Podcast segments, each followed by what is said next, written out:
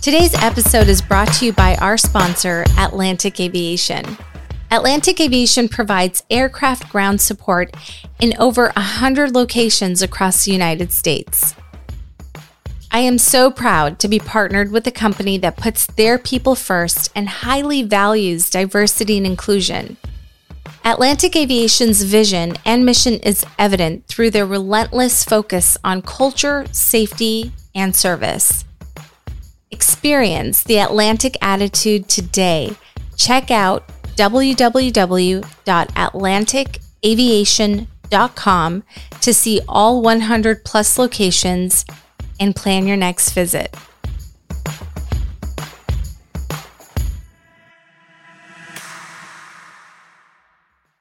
Our guest today, Kendra Kincaid, wears several hats, but she's most recognized as a celebrated Canadian air traffic controller and founder and chair at Elevate Aviation.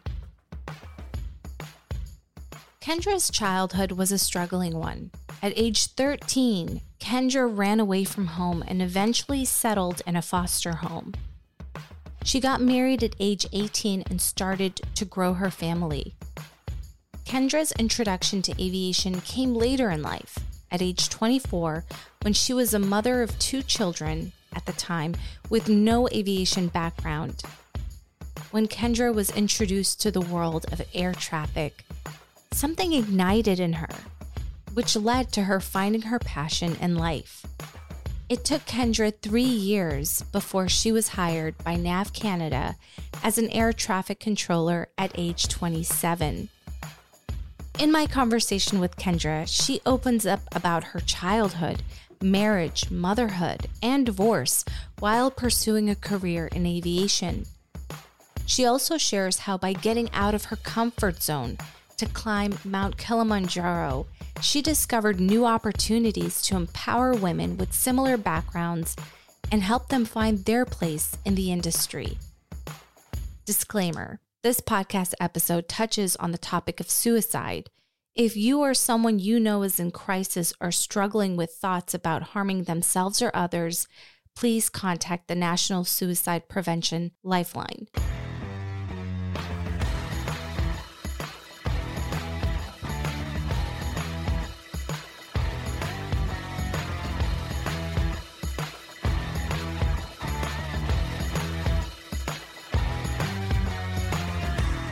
Kendra, welcome to the Aviate with Shasta podcast. Thank you for joining us.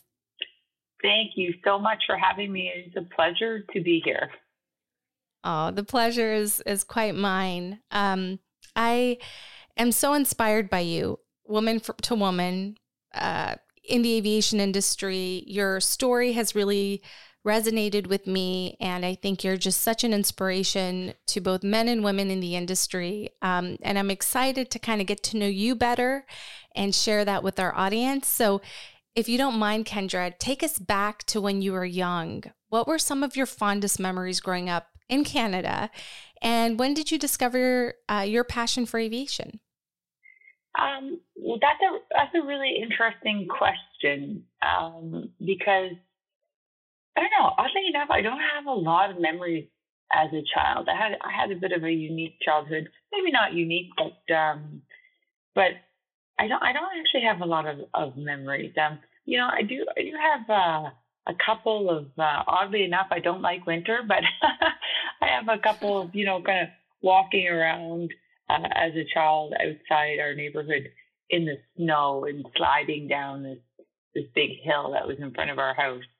Um, that was that was a lot of fun as as a kid, doing uh, spending all day outside sliding, sledding. Some people call it. I don't know, wherever you come from, it's different. But yeah, um, it was a lot of fun. And um, I guess my introduction to aviation came much later in life. I didn't know anything about aviation.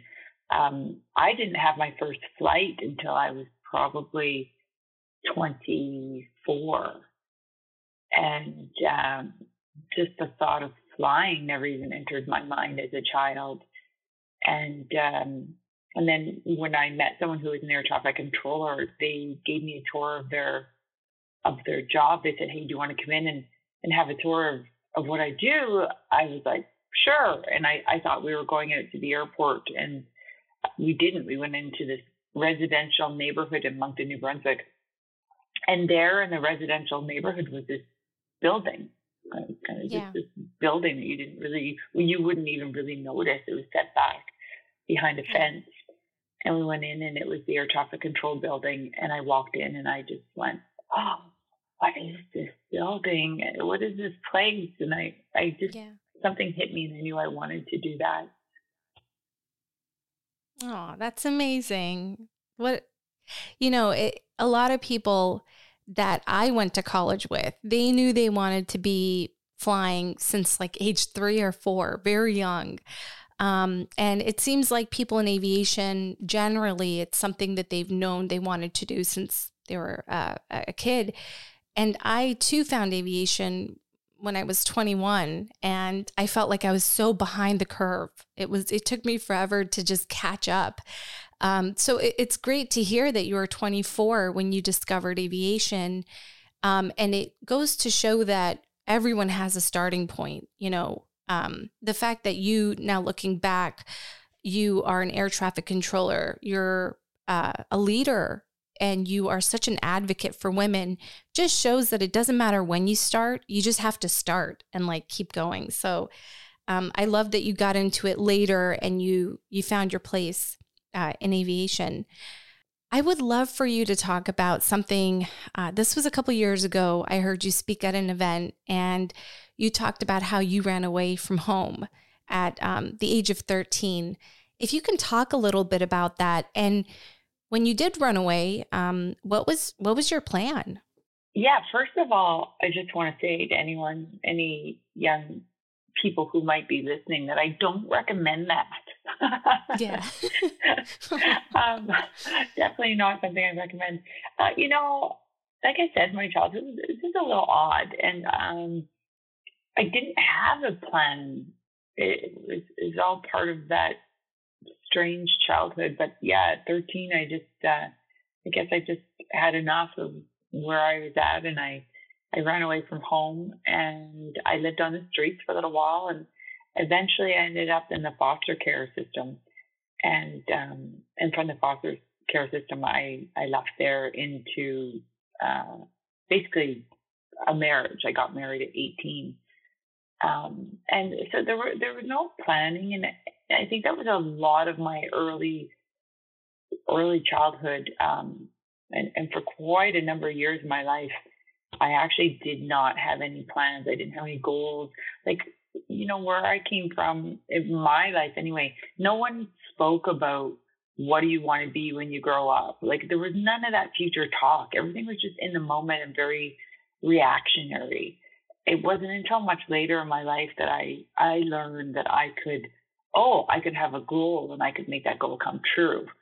So it was just a lot of reactionary living in the moment, and um, and just a lot of probably survival. You know, I had my married at eighteen, my first child at nineteen, my second one at twenty, and then um, twenty-five and twenty-seven, rounded out the four kids.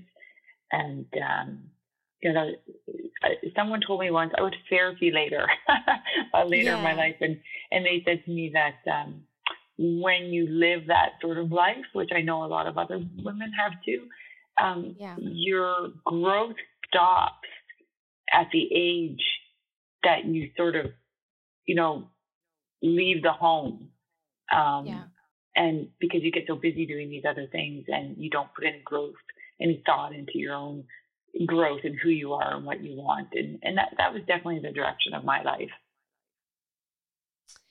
That's so fascinating. So when you, um, when you discovered this whole world of aviation and air traffic controller, you were a mom. Um, what was it like showing up to that building and learning about this whole world, knowing that you have, um, children? And I think also too, what's really important is when you're not told that you could do great things in life as a child, it kind of stays with you in the adulthood, and it takes something special to make you believe that you can do these things. Um, did you have like that special moment, or, and what was it like getting into air traffic controlling?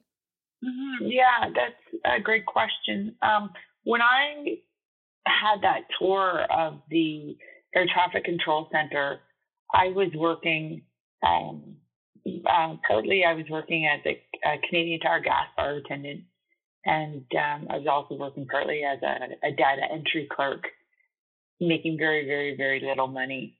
And, um, and you know, then I learned about air traffic control, and I just, there was something that clicked in me, and I knew I wanted to do that. And I also found out the economic security that that becoming an air traffic controller would provide. And it wasn't until a few years later where I finally got into air traffic control, because it had moved from the government to the privately owned N A V Canada, and there was a big hiring freeze. So it took, took a while before, I was twenty-seven before I actually got to go on the air traffic control course. Um, but you know, uh, I saw my parents get divorced, and my mom was a single mom, and she had to go back to school after she had all us kids. She went back to school. I believe she was forty when she went back to become a nurse. And I just remember thinking, you know, I never wanted to rely on a man. Um, yeah. I love men. It's not that. I, I'm in a, in a very wonderful relationship right now with, with a wonderful man. Um, but I, I just didn't want to rely on them, because that scarred me, I think. And I thought, I don't want what happened to my mom to happen to me. And when I walked in that building, that was probably part of it without me even knowing that. I just knew I wanted the economic security as well, to, to be able to look after my kids if anything were to happen. And then um, I followed that path. I, I fought hard to follow that path to become an air traffic controller. And while I was controlling, I took my four kids to Cornwall, Ontario, from, at the time I was living in Edmonton, Alberta. So I took all four kids down, and I, I did my air traffic control training with my four kids there. And everybody thought I was a little crazy for doing that. And I was even judged quite a bit for, for uprooting my kids, but um, yeah. I'm really glad I did it. And, um, and then I came back, and I was training here in Edmonton. And after getting in a car accident and being off for two and a half years, I went back to training again. And I ended up in this, this specialty called Edmonton Terminal. And at the time, they only had seven percent success rate. And I had gone through all my training, and they were recommending to fire me. It was called cease training. And there was mm-hmm. a man, his name is John Bright. He said, wait a minute, let, let me work with her a little bit first. And he became my first ever mentor, because he was more than an, an instructor. He, he would take me on every single break. Like, we'd work hour on, hour off, or hour on, half hour off. And he would drill into my head that I could do this. And he would find questions to ask me so that I would start to believe that I could do this job as an air traffic controller, because I, I had no confidence. I was, you know, a, a mom with four kids, and, and um, just where I had come from, I did not have a lot of confidence and self-esteem. And I'm, I'm sitting in this air traffic controller room with these people who seemed to be very, very confident. There's a lot of A-type personalities in there. And, And I just needed to believe that I could do it. And he he he made me believe in myself.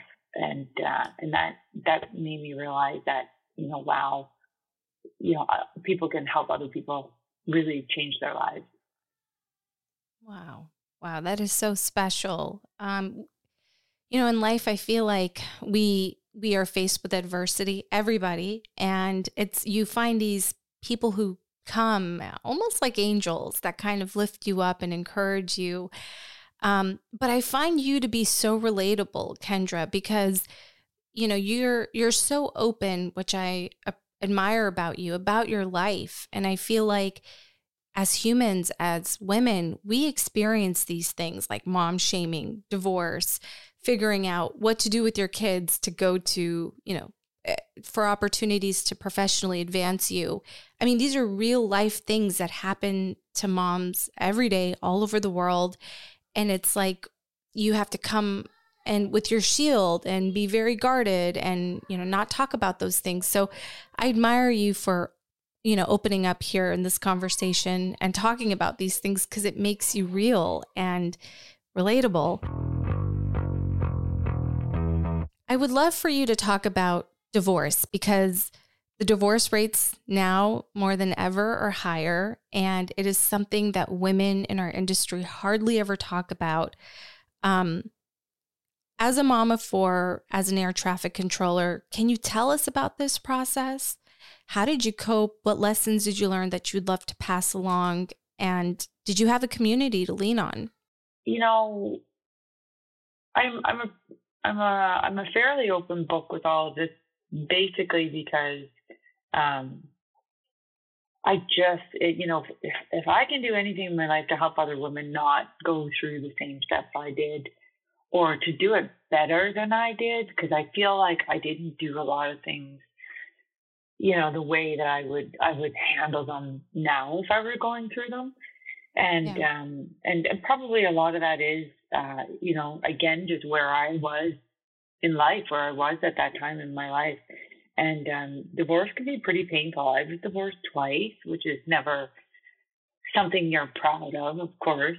um, mm. But, you know, I was divorced from that first, that first uh, guy that I was with, you know, right out of the foster care system. And today he is, he's part of my family. He, he goes on vacation with us. He uh, spends Christmas with us. Like, you know, we've, we've come full circle, and, and because we've known each other basically since the time of, I think we were fifteen when I met.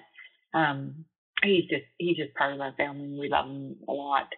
Um, so th- so that was good. And then I got divorced. Um, you know, I, I thought after that I was, you know, with the person that I'd be with for the rest of my life, and, and that didn't work. And that ended up being uh, super super painful. Actually, that it was a very very painful and hurtful time in my life. Um, I don't really talk about the, you know, too often in public about the the reason for that divorce, because it, it does affect more than me in my family. Yeah. And, um, but it, it actually, I was not prepared. Um, I mean, when I was with him, like, here's, here's getting really honest here. When I was with him, like I, I look after the kids. I went to the dentist appointment. You know, I drove him to hockey. I looked after the house. I, I did not pay the bills. I did not mm-hmm. know our finances, um, which, you know, I, I would tell women today to, to, to, to do that, to, to stay connected with, with that side of things, if it's at all possible in your life. Um, and so when we, when, when that rug got pulled out from under me, I was devastated, because everything I stood for in my life, I had put in my husband. I had put, you know, if he was happy, I was happy. If he was in a bad yeah. mood, I was, I was sad. Like, I was trying to figure out how to fix it. I was, I was, um, I was as codependent as a codependent person could be codependent.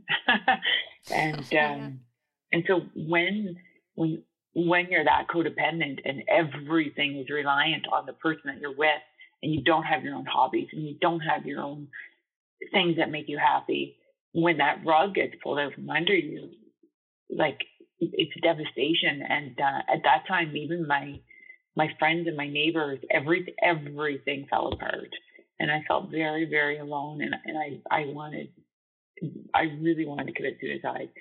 And um, it it was a it was some deep, deep, dark days. And uh, you know, I, I wish, like, I would never want to go through it again. But yeah. had I had the opportunity, not the opportunity, but if I were to do it over again, I wish I could do it over again and make better decisions, and, and be a better, stronger woman through it. But, but I did the best I could, and we got through it. And, and I think that everything I do today is really, you can point a finger back to that and say, you know, that was probably a big catalyst for, for where I am today.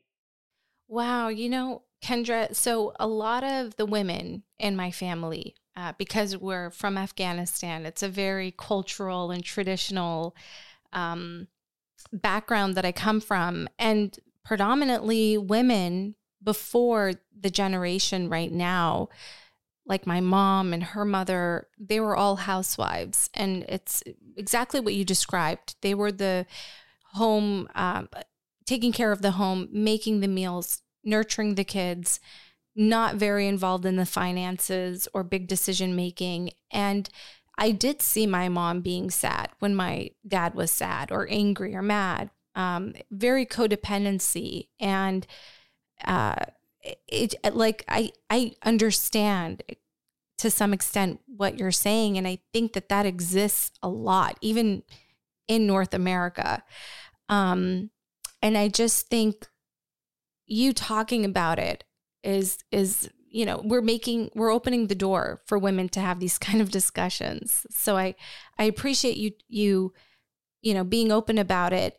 And for women who are in that state, you know, what would you like to tell them in terms of m- trying to become less codependent? And I think you mentioned one, which is get involved in the finances and other aspects of it. But what are, what is something to kind of inspire them to be more independent that you would like to share?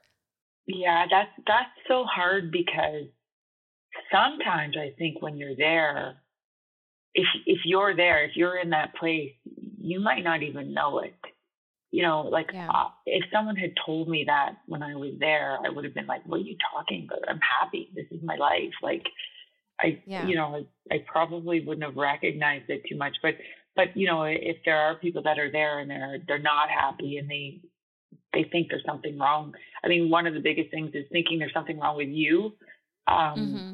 You know, if you address things and it gets put back on you and thinking there's something wrong with you, like, stand up for yourself, you know, believe in, in your opinions, believe your opinions are okay. That's one of the biggest things I had to learn about myself is that, yeah. yeah, I have good ideas and I have opinions that matter and that count. And, and, and it's, it's okay for me to have those opinions. And as a matter of fact, I should have those opinions and I should, I should believe in my opinions. So definitely that. Um, I also recommend, I read a book called, well, two books, Codependent No More, was a book that changed my life. I had it on audio, I had it on the book, um, and I go back and listen to it a lot. So Codependent mm-hmm. No More is an amazing book. And then a book called Untethered Soul. And the book with Untethered Soul, re- those two books in combination changed my life, because um, the Untethered Soul book talks about the voice inside your head that tells you all those negative things. It tells you, um, you know, your opinion, your opinions don't count. Your, your thoughts don't count. You're not pretty enough. You're not smart enough. All those things that, that you stop yourself. And when I read that book, um, I thought that, that voice inside my head, I put a name to it. So the name I put to it, it was Pillsbury Dough Bitch.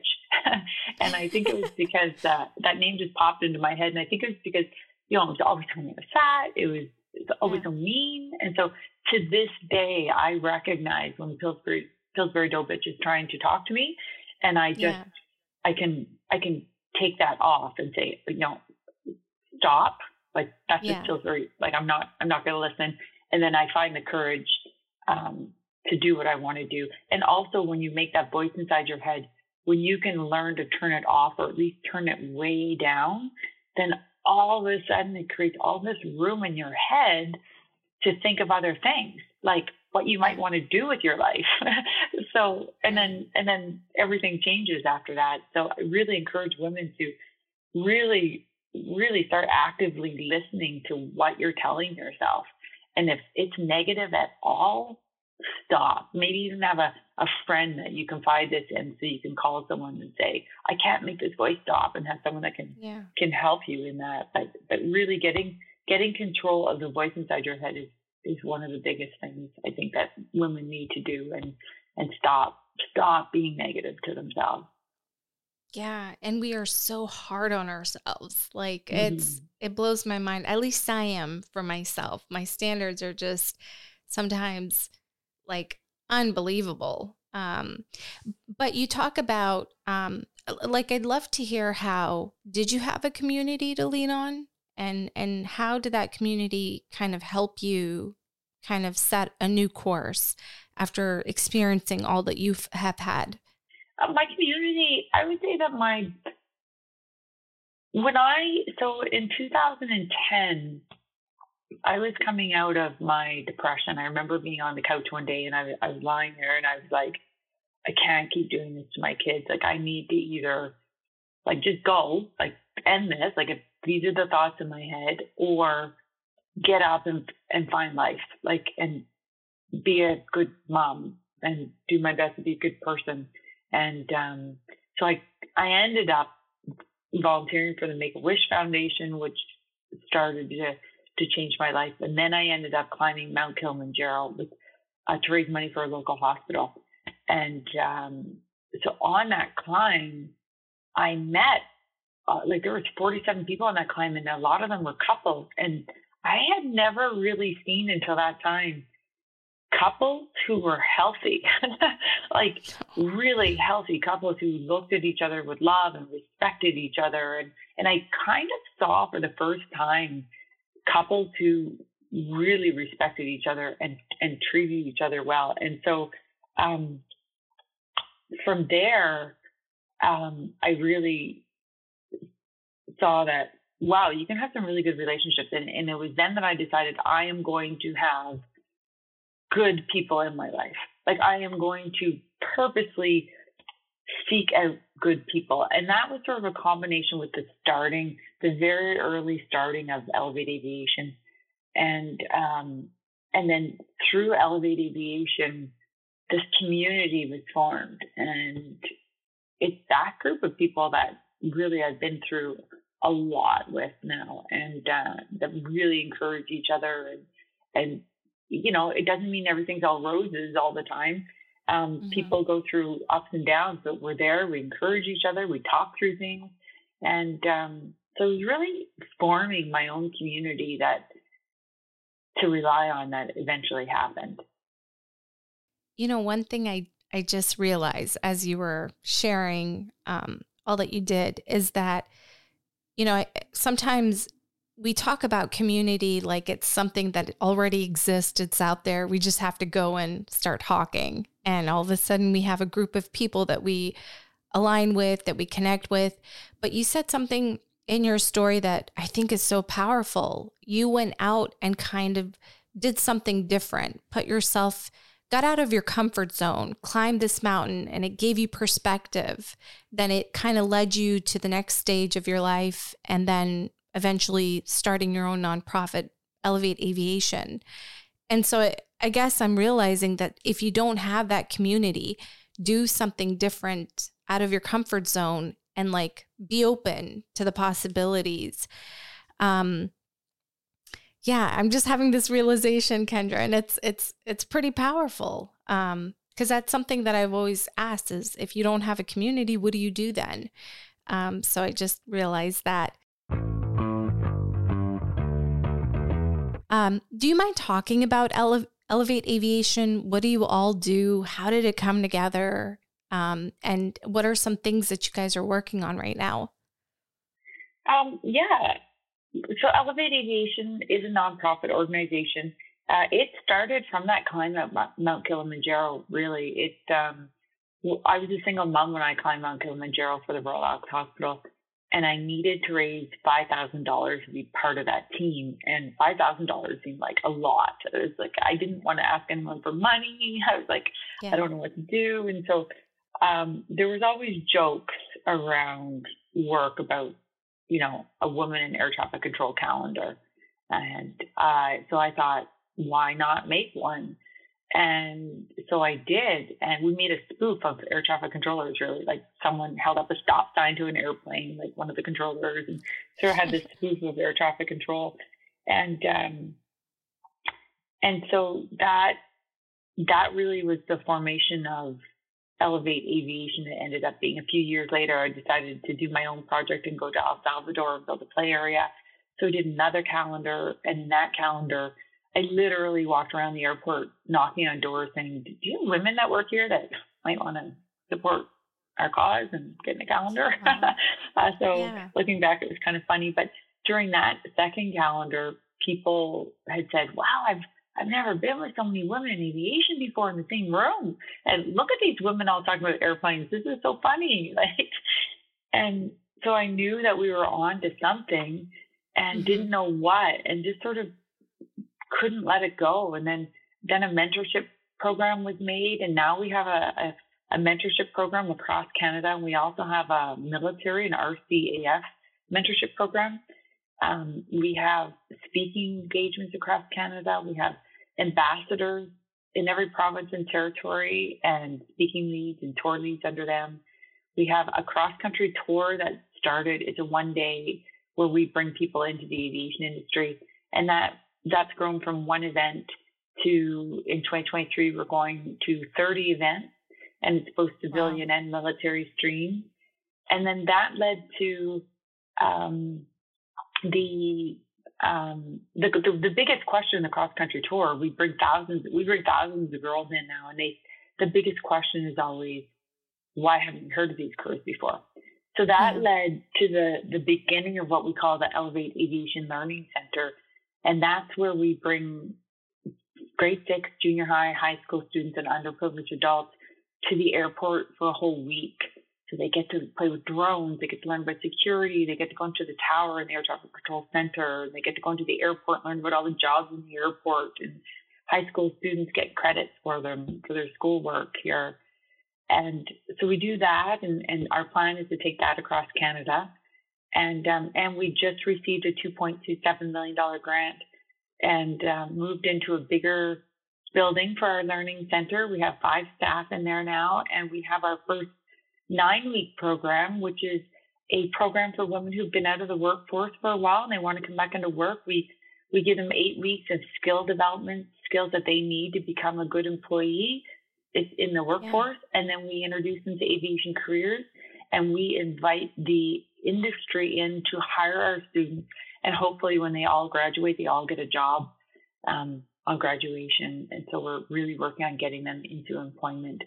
And um, that learning center, we have, now that we have this first course up and running, we're in our new building with staff, we're working on, we're working with a company on an aircraft maintenance course, we're working on a introduction to aviation course for companies to send their staff to. We're working on, you know, security training and ramp training and all kinds of things are in the works. There's some conversations we're having with companies right now so that we can provide this training um, to bring women in, get them trained, and then give the industry, you know, these wonderful employees that not only have the training, but they have culture training for harassment and bullying, um, you know, and, and and they have um, culture training that they, you know, what it is to be a good employee.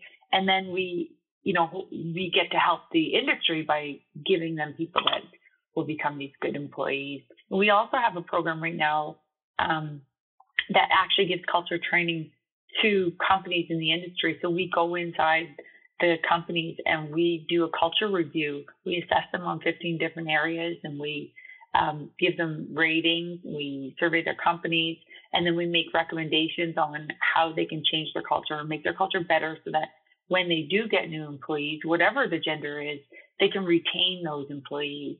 So we're trying to really make a well-rounded from, you know, youth and kids all the way up to changing the industry itself so they're ready for for retaining these people that, that we bring in as, as uh, their employees. That is phenomenal. I can't believe you, through your work, you're touching so many different demographics of people, from underprivileged um, children to mothers who've been out of the workforce.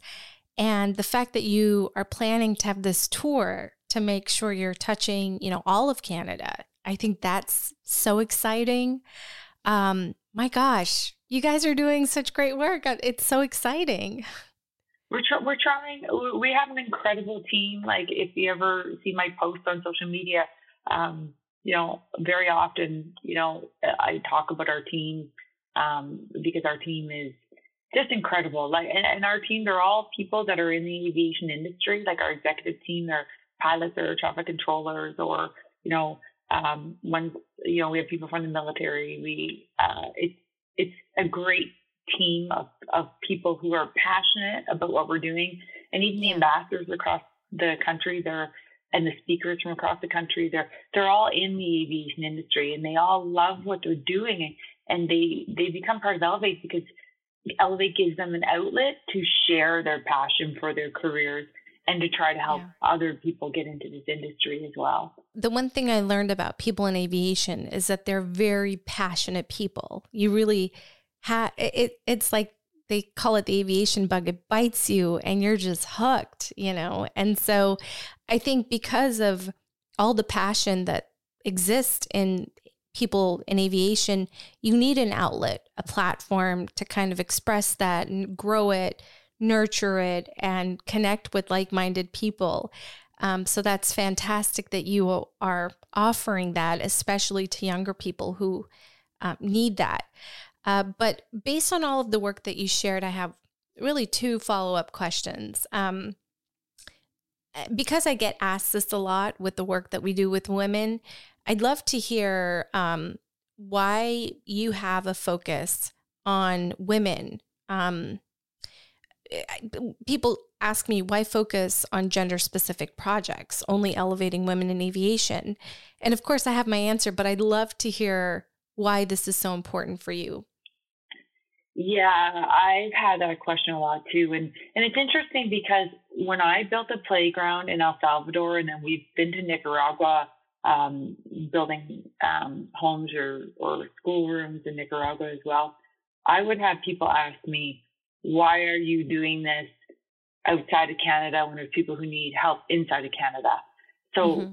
you know, I, so I've learned it's not just this question. I think a lot of people, whatever they're doing, probably get this sort of question. But my answer for why are we focusing on women in aviation? And and I will say there's a spillover of everything we do that we work with a lot of men too. Like we, we brought a lot of men into aviation just because of the things we do. People hear about it and call us. And, and we certainly don't turn anybody away. But You ha- if you try to change the whole entire world, you know, at once, you're probably not going to be really effective. So you have to narrow in on something. And I think, I believe, you have to narrow in on what you're passionate about. And I'm passionate in trying to help other women that have come from the same background as me, or, or you know, it doesn't have to be the same background, but, you know, like, women who, my my personal passion is women who, who are struggling. And um, like I said earlier, trying to help women realize that they can have economic security, to be independent, so that they can get into relationships that they want to be in, and not relationships that they're forced into because they don't have the financial ability to leave. So if they're being abused, if they're if they're just in a bad relationship, they can't leave because they don't have the finances to do so. Um, you know, I have a passion to show women, listen, you can have an incredible career that can provide financial stability and economic security so that you can get into the life that you really, really want, and you're not dependent on someone else. And then you can choose to be dependent if you want to be. You can you can choose to, you know, look after the finances or not look after the finances, or whatever whatever that looks like in your life. But you have a choice. You're not forced into anything because you don't have the financial ability to to pack up and, and go and rent yourself an apartment to escape whatever you might want to escape. So that's my personal passion, is to help women, and that's where Elevate comes from, is yeah. um, you know, helping women to get into aviation. And I always say to people, because I have had many people say, why don't you have something that helps men in aviation? And I say, if you're passionate about that, go and start that. Like yeah. you go and do that. Like stand up and, and, and do that. Whatever you want to do, like go and do it. Um, because there's certainly a lot of education out there that needs to happen for all genders in aviation for it to be a diverse industry. You yeah. know, and there's mental health, men, there's mental health issues that could certainly be a, a nonprofit for men in aviation if they wanted it. Like looking at men's health, mental health, and you know, we all know there's mental health issues everywhere. So I just answer it with why women in aviation. It's because it's it's my it's my why. It's my why I'm I'm here on earth, and it, it's my reason that I'm, you know, fulfilled and, and passionate about what I'm doing. Yeah. You know, I, I once had someone ask me, a pilot, you know, why are you focusing on bringing more women pilots to aviation? And that discussion ended as soon as I followed up with, well, would you like there to be a balance of men and women um, in terms of when you go and fly in the flight deck? Would you like to fly with a diverse pool of women, or do you prefer just to fly with men? And that's when he, it just clicked, and it was like, okay, yes, you know, it would be nice to have uh, more women yeah. in this industry. Um, yeah. But yeah, no, I, I love that you're focusing on women who come from a different background, a disadvantaged background, and giving them opportunities and pathways in aviation, because that's how we grow as an industry. And aviation is something that's so global. We need that talent to provide their perspective and their talents towards our ecosystem to make it better. Um, so yeah, I'm I'm I'm just a big fan of your work, and I'd love to hear, you know, you've done a lot of research through Elevate Aviation. Have you found something that just surprised you in the discovery that you weren't expecting in terms of women retaining, attracting them in aviation? Yeah, you know, we have done research, um, and I'm currently making a documentary as well. Uh, we're done filming. We've been filming for uh, off and on for seven months now across Canada and into the States, asking, you know, our main question in that is, why aren't there more women in aviation? Uh, and yeah. then our research that we've done, you know, the number one reason we hear over and over again is um, they haven't heard of these careers. And yeah. it's funny because people say to me, there's airplanes flying over their head all the time. What do you mean they haven't heard of these careers? But, you know, they they haven't heard of these careers, and they haven't seen enough women represented in these careers for them to look at and go, oh, I could do that. And and I have a great example that I, I just love this example. I met this woman. She was a she was already a pilot in the military. So this is just sort of like a see it, be it, you know, that you need to see it to imagine yourself being it. She was already a pilot in the military, and she said she went to this air show, and she was watching the Snowbirds overhead, and the announcer announced a female name. And she said when she heard that, she was like, oh, wait a minute, I can be a snowbird friend? Like, I can be wow. one of the snowbirds? And she yeah. said it was so weird that it took me having to hear, you know, a, a woman's name being announced for me to think, oh, I could be one of them. I could be a snowbird pilot. And then she went on to become a snowbird pilot. But wow, so, so that's like a, a really great example of, yeah. um, you know, needing to sort of see yourself represented uh, in order to picture yourself there. So I think between Elevate Aviation and what you're doing and what many other organizations now around the world trying to get more women in aviation, that's the importance of what these organizations are doing, I think.